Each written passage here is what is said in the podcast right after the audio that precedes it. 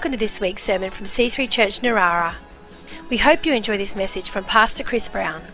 For more information or to contact us, visit c3church.narara.net.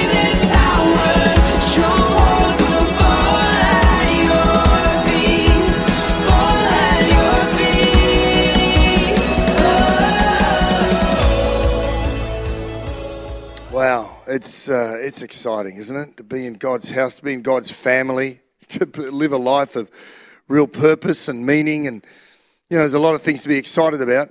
Uh, but there's nothing better than uh, just staying true to God's call on your life, and uh, that includes these moments, you know, where we we come together, develop. It's a healthy habit of living to be in the local church, to to be part of what you know, God is continually doing, feeding, blessing people spiritually, all the children out in all those different rooms, and our carers and workers and teachers being trained up in the way they should go. It's awesome. And, you know, as I said, there's a lot of things.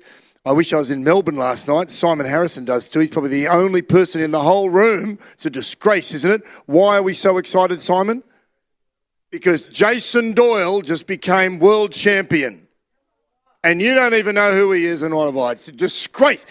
Motorcycle Speedway, Jason Doyle, young Australian guy, world champion as of last night. And look at you. Yeah, yeah come on. It should be. Anyway, eh, you'd be excited if you were Jason and a motorcycle enthusiast like Simon and myself. But as I said, as exciting as you are about Jason's victory, it's even more exciting to be in God's house and, and to come around. Now, um, Today's Friendship Day. As we said, you're all invited to lunch. If you haven't already signed up somewhere, just look up the, you know, fill, write your name down and go and invite yourself to a stranger's place for home, for, for lunch. It'll be great. Um, so we're talking about friendship today. And since forgiveness is part of friendship, you'll forgive me if you've heard the story I'm about to share, uh, which I have shared, but it was some years ago but it bears repeating because it's a cracker. It's a story of friendship that was formed amidst a climate of terrible racism, and it survived uh, against tyranny and extreme nationalism and war. Jesse Owens, you may have heard of, one of the greatest athletes of all time. So great that in 1935, he broke three world records and equaled a fourth within 45 minutes. Never been done before or since at one athletic track meet in America. Can you believe that? Um, not surprisingly, he was chosen to represent the USA uh, the following year at the 1936 Olympic Games, which were held in Berlin and overseen by Adolf Hitler and his Nazi regime. So Jesse Owens went over there and won the 100 metres, the 200 metres, the 400 metres, and he was also competing in the long jump and in doing so, he came up against the German champion, Lutz Long. Now, Mr. Long, he looked the embodiment of Aryan manhood. He was the classic tall, blonde, handsome guy. Uh, but he didn't really believe in this theory of Aryan superiority, which was being pushed at that time and, of course, ended up in terrible tragedy and leading to the Holocaust and so much uh, that Hitler, you know, terrible stuff he brought to the world. Uh, but Lutz Long befriended uh, Jesse Owens as competitors in the long jump, and he even joked with Owens about this whole Aryan superiority business, which was, of course, funny for them because Jesse Owens was African American. Uh, as they competed, Owens was in doubt to make the final for the long jump, so they have qualifying rounds, and Jesse Owens, as good as he was, had disqualified himself on his first two jumps because he had jumped over the board. You know, they have a board and a little bit of plasticine, and then they look at the spike marks and oh, put up the red flag, and and uh, one more disqualifying jump would mean he would not make it to the final. Now, Lutz Long is, of course, his competitor, chance for a medal, wants to do the right thing by his country, but in an incredible gesture of sportsmanship, he went over and spoke to Jesse Owens and convinced him to jump short of the mark, well short.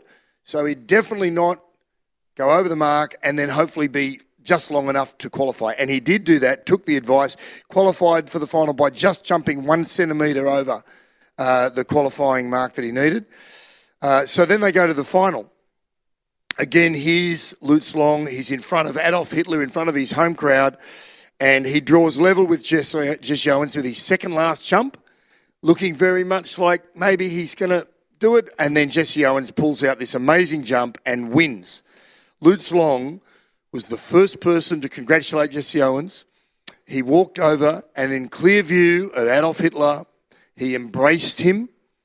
And at real great personal risk um, to the whole, you know, to, to his own life, I guess. Uh, he continued this sign of friendship. They left the stadium arm in arm. Uh, it's just, you know, pretty unheard of. Any two competitors at that level aren't usually, you know, that buddy, especially if you've got an African American and an Aryan blonde German who's under this regime that says this inferior to you. Jesse Owens later wrote about that moment. He said, You can melt down all the medals and cups that I have. there was a few. And they wouldn't be a plating on the 24 carat friendship I felt for Lutz Long at that moment. Hitler famously refused to congratulate Jesse, Jesse Owens at the presentation, which is just a great irony, isn't it? Because Hitler's here trying to prove to the world the superiority of the Aryan race, and he's got this African American come along who wins four gold medals, had never been repeated, has never been repeated until uh, Carl Lewis did it in the 80s. And Jesse Owens goes down in history as the champion of the games. Love it. But the story doesn't end there. Lutz Long asked Jesse Owens to be the godson of his newborn son. Then Lutz Long had to go to war because, as you know, 1939, war broke out and he's on the wrong team. So in uh, 1939, he goes off to fight and he wrote to Jesse Owens and said this I don't think you'll ever hear from me again, Jesse. I want you to know how much your friendship meant. And could you please keep in touch with my family? Lutz Long was killed in action in 1943.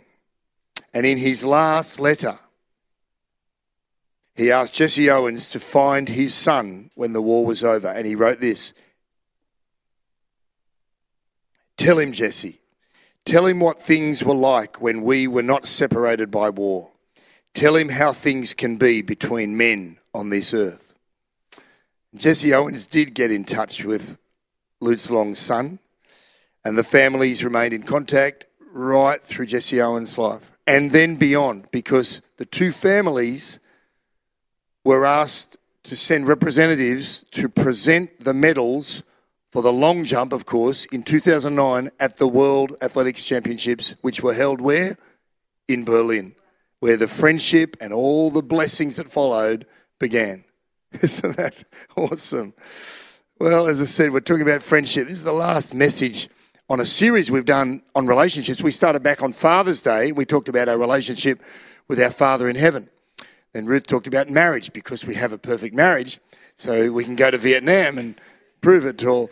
Um, and uh, and then we, we preached about uh, family and God's family. And then I shared also a message about loving uh, people in our extended relationships, how to get on with people that we aren't, you know, quite the same as, and, and how we should lead in love out into the world around us. But today I want to talk about friends, and and, and I mean not not just that we're friendly to everyone. We're called to do that, of course, um, but you will be closer to some people than others.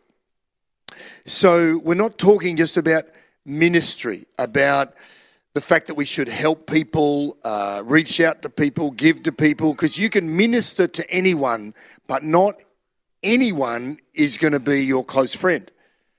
And and that's just life. It's not a non-Christian ideal or issue to sort of say that someone's a closer friend than others. And of course, it can can cause friction sometimes. So we are loving to everyone, we are friendly to everyone, but there's some people where you're going to have this real mutual relationship. Uh, where you're giving to them and they're giving to you. It's not just one way. You're not being drained, but you're being replenished, both of you. And there's this sweet uh, connection where you're, you're sharing thoughts, you're sharing feelings, you, you know each other's strengths, you know each other's weaknesses, and that doesn't rattle your cage or put you off or, or, or ruin the relationship. You, you, you share your dreams together. You may even chase dreams together. Uh, you make sacrifices for each other. You, you stir each other to be your best, and, and you have fun all through all the different seasons and stuff of life. And that's uh, what we're talking about true friendship. So I got three points because all good messages have three points, not two. It's not enough. Four is too many. In fact, I had four points. Fourth one's probably the best, but I can't do it. So you just have to put up with the three. Uh, first one, I want to talk about the benefits of good friends. Why, why bother with friendship? I love what C.S. Lewis once wrote Friendship is unnecessary, like philosophy, like art. It has no survival value. Rather, it is one of those things that give value to survival. So you can exist without it. You could say, oh, friendship's unnecessary. I've had too much hurt and pain. Forget it. Stuff people, whatever, you know. But life is is better, isn't it? It has so much more value, so much more meaning. It's sweeter when we've got friends to travel along life's journey with us. And, uh, and of course, God's got a lot to say in the Bible about the power and the blessing of friendship. I've got a few scriptures, they'll come up on the screen. You can jot them down, read them for yourself later, and think over them. Uh, and a lot of them are from the book of Proverbs because this is known as the book of wisdom. And uh, Solomon wrote most of them, and he's uh, you know used by God to bring wise advice uh, on all kinds of issues, especially here we're talking about friendship. So let's look at a few of these. Proverbs 17, verse 17, telling us about the benefit benefit of friends. Uh, a friend loves at all times, and a brother is born for adversity.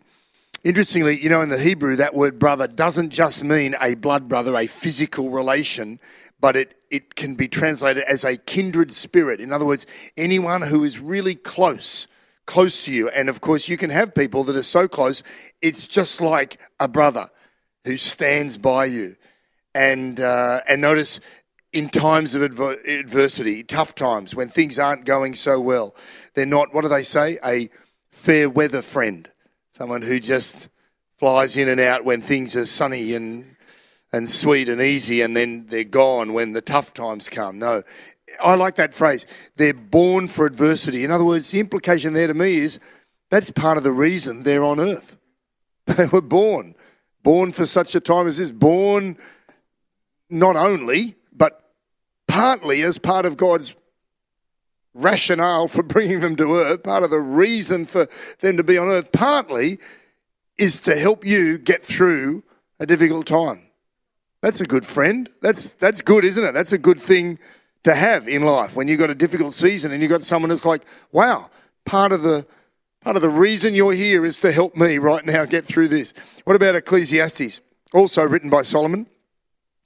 Two people are better than one, for they can help each other succeed. If one person fails or falls, the other person can reach out and help. But someone who falls alone is in real trouble, or pity the man who has uh, no one to help, some translations say. Um, we read this out yesterday at Ben and Jess, uh, Ben and Jess's wedding. Ashby Boyd, Ben, uh, Tim, often playing bass here. The whole family, they're all up in the Hunter Valley, and and of course, friendship uh, is an integral part of the marriage relationship, uh, and that's why it's often read at, at weddings, and, and it's a sweet applicable verse for that. But uh, it doesn't just apply to marriage because any two people who care enough for each other can help each other out. Uh, to give your friend a lift when life's beaten them down.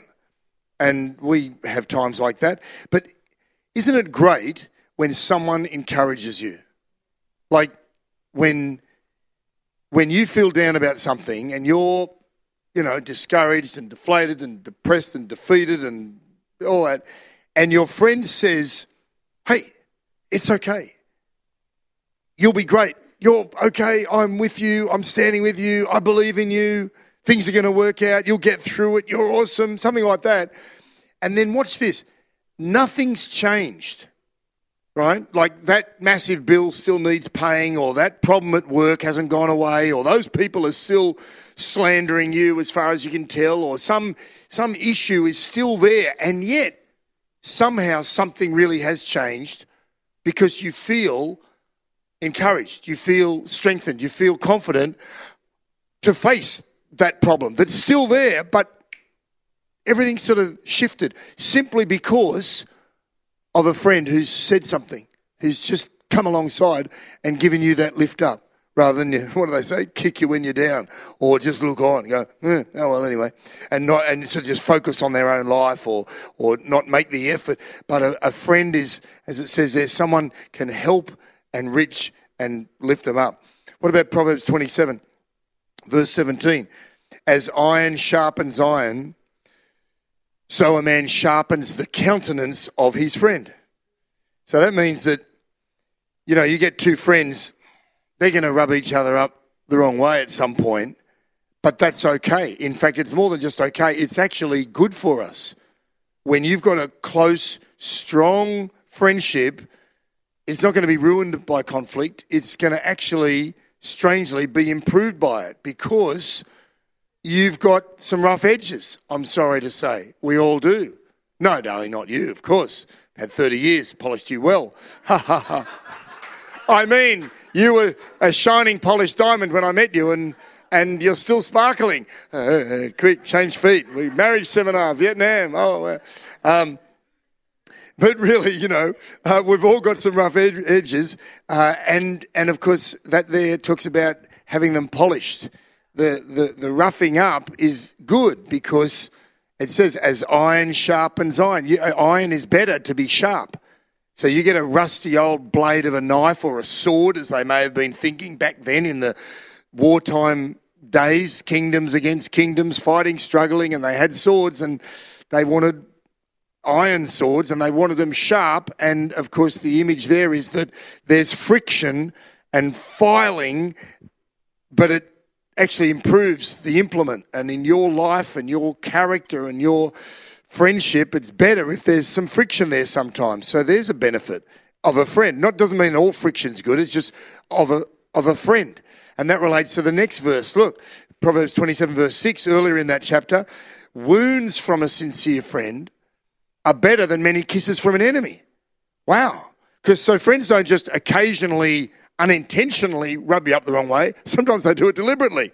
Great. Sometimes they're really coming in and wounding you. But but they're not just out to hurt you. It's just that the wounds might be the emotional kind of flow on effect of something that is effectively good. In other words, they're just challenging you to change.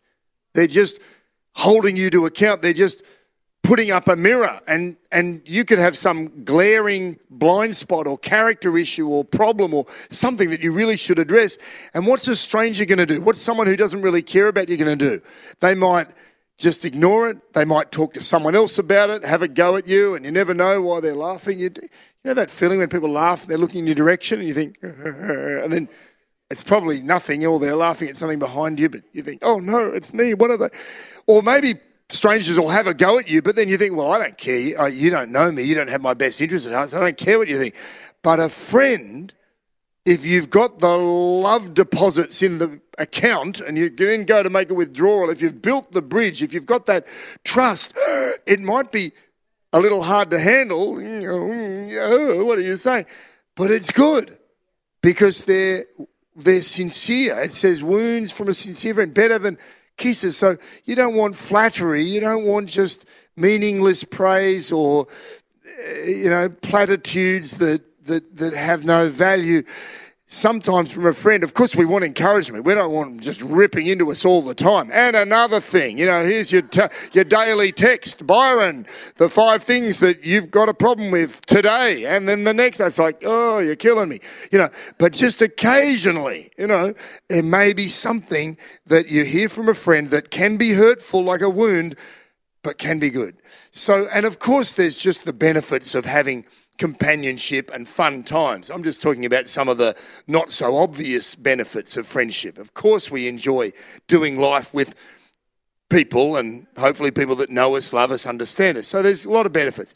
Second point how to choose friends. Now, of course, I'm not talking about, again, who we should be friendly to, because that's everybody.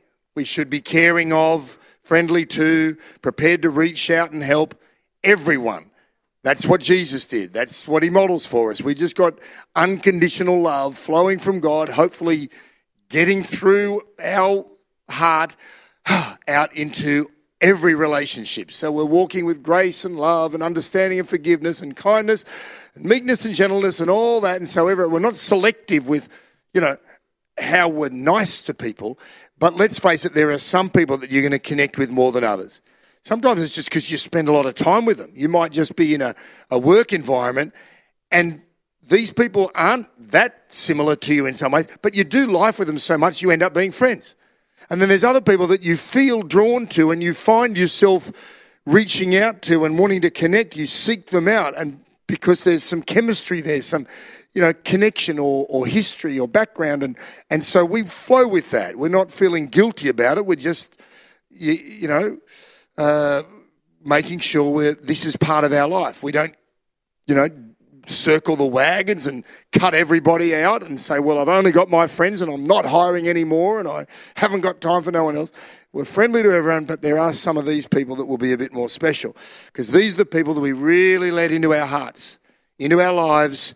They see us at our best and our worst. And, and of course, we need to be a little careful, see what the Bible teaches about who should get really close to us. So, Proverbs 18 24 Look at this. One who has unreliable friends soon comes to ruin. But there's a friend who sticks closer than a brother. So there you'll you know, you probably figured this out anyway, that not everyone who appears to be a friend will be good for you. Some translations say someone who has many friends comes to ruin. The implication there is that it's not about quantity, it's more about quality.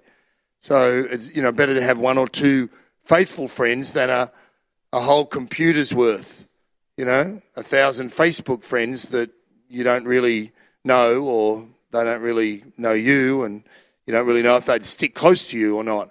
But here, uh, you only need, look, it says a friend. There's a friend. Can I just say this? Most of us probably think that everybody else has more friends. Most people think they don't have many friends, but others do. But I would say, welcome to the club. I reckon, you know, most people have enough friends. And if not, you can go hiring, you know, go out there, put yourself out there, put the ad in the paper, uh, figuratively speaking. You know, you can pray and God will bring more friends in your life. But I think don't beat yourself up if you think, oh, I haven't got any friends, you know, because I think a lot of people are like that. But it's, it's not about quality, it's about, it's not about quantity, it's about quality. Hey, quantity's good too. Have a lot, you know. But don't worry if you don't have too many and don't spread yourself so thin that you've got a million acquaintances, uh, but no one really knows you that well and you've got no one to really share your heart with. But I just love that, that there are friends who really do stick close to you. But the warning there is, of course, look, you don't want your life to be ruined. And so that gets on to uh, a- another point that this scripture reveals to us Proverbs 22. Look at this. Don't befriend angry people or associate with hot tempered people, or you will learn to be like them and endanger your soul. So, this really is the issue of social osmosis the fact that we become like the people that we hang out with. That people influence you if you spend a lot of time with them. If you, you you're going to think like they do, you're going to value the things that they value, you're going to behave like them, just because you're you're just picking up on their approach and attitude to life.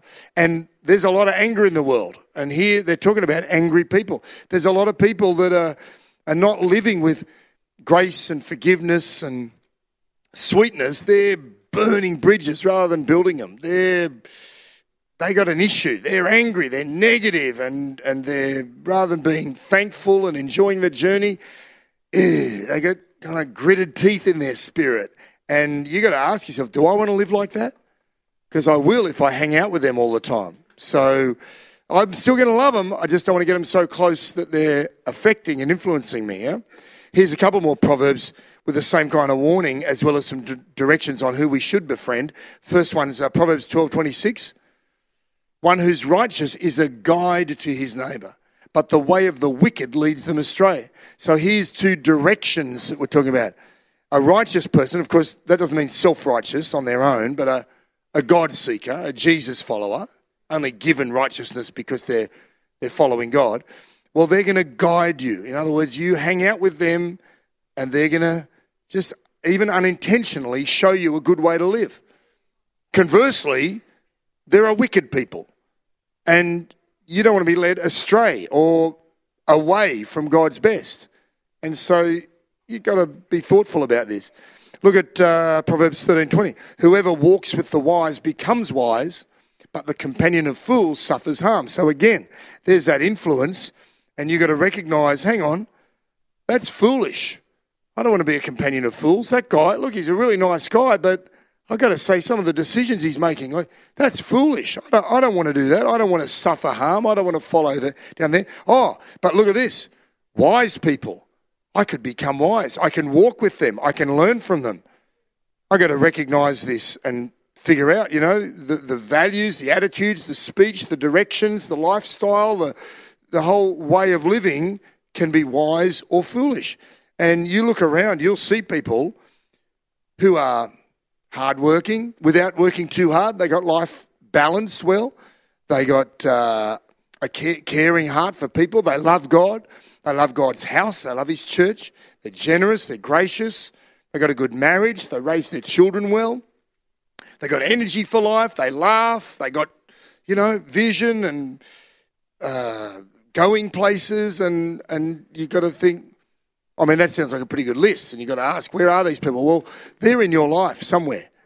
And of course, not just one person fits every perfect package or, the, or is the perfect package, but you'll have some people that you can really glean from about how they're doing that part of life or this part of life.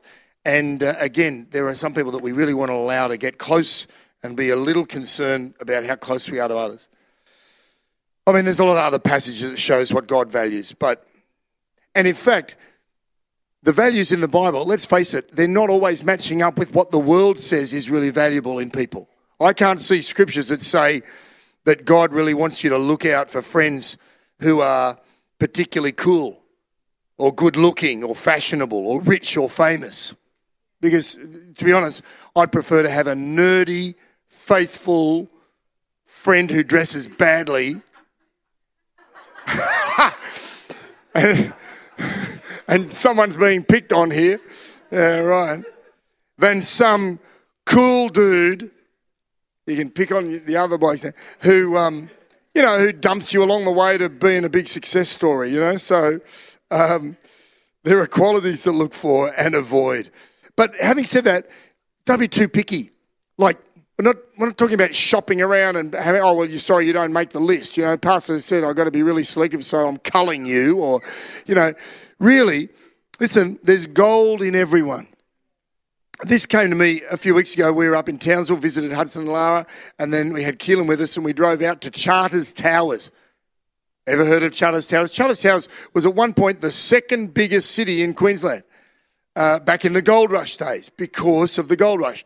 And um, we went to the gold museum there, and the guy's got this great setup where he's got the, the panning for gold thing, he's got the pans, and he's got all, all this gravel. And all he does is get river sand and gravel from the local river and put it in this big tub and show you how to pan for gold. He says, There's gold in there. Now, not big nuggets, it's the alluvial stuff, you know, that gets filtered down. But he says, Oh, no, it's in there. You just got to know what to look for. You just got to know how to find it. And so Keelan did his best and he's swishing around, you know, wanting to be rich in two minutes. And, uh, and, then, and then this other bloke who's a local, who's just sort of hanging out there, Queenslander, you know, they're just like hanging out with his mate, just, you know, laconic kind of. And he just walks in and he goes up and Keelan swishes around. He goes, Yeah, stop there, mate. And he pulls out this little, more than a speck. It was worth, he reckoned, $40, I think. And Keelan's been searching. He's like, what? And then the guy held it for a while, and Keelan's wondering, what's he doing? And then finally went, there you go, son. You can have that in your little, you know, tube of water. And I thought, isn't that interesting? He just knew what to look for. A trained eye saw the gold in amongst all the gravel. It's just normal river sand. And I thought, that's a picture of humanity right there. You're all gravel, me included. It's okay. But, but you're all gold as well. There's gold in everyone. And you just got to, in any relationship, especially when you get closer, you'll see, oh, I didn't know about the gravel. I mean, not in my marriage, but in some marriages, you know, you get married, and it's like, wow, she's amazing, gorgeous, perfect. And you get married, and after a few minutes, weeks, like months, like, you know, whatever, like you go, oh, wow. You know, what you thought was this gorgeous, cute little idiosyncrasy is like, oh, why does he do that all the time? You know, and so that's just the gravel, the normal stuff of life, but there's still gold in amongst, and we just got to have that attitude. See, believe the best, yeah, in your friends and in everyone. All right, third point. I got 30 seconds. How to be a good friend. Wow. Well, there's a lot you could say. there's a lot in the Bible. I'll read one verse though. Jesus himself sums it up pretty well for us. How to be a good friend, because it's all very well thinking about who's going to be friendly to me, but what about how we're being a good friend? Well, Luke 6:31, Jesus gave us these famous words: "Do to others as you would like them to do to you." Speaking of gold, they call that the golden rule because, as people say, that's gold. And uh, you know, all the stuff, ah, you know, talking to people, being friendly, asking questions and waiting the, for the answer, you know, listening, being kind and reaching out and smiling and helping and caring and being available, all that stuff, uh, obviously.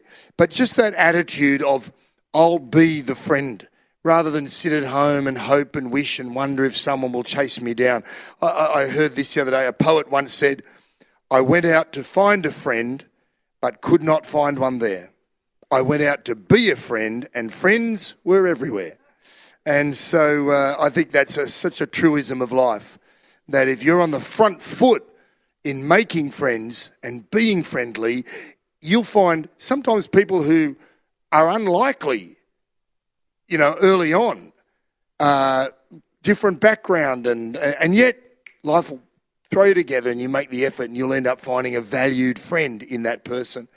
And as I said, there's a lot uh, you can find in the Word. We run out of time.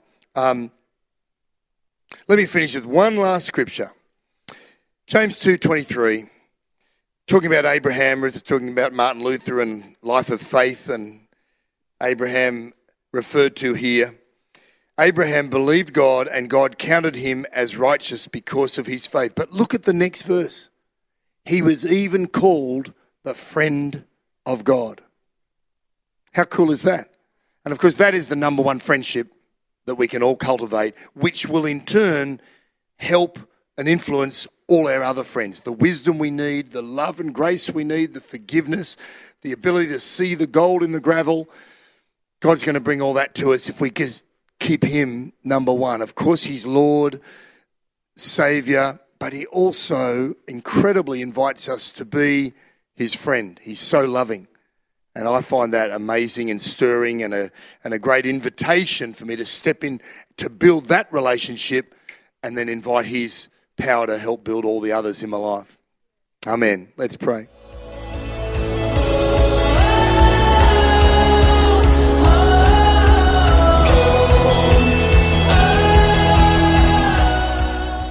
We hope you've enjoyed this week's sermon. For more information or to contact us, visit c3church.narara.net.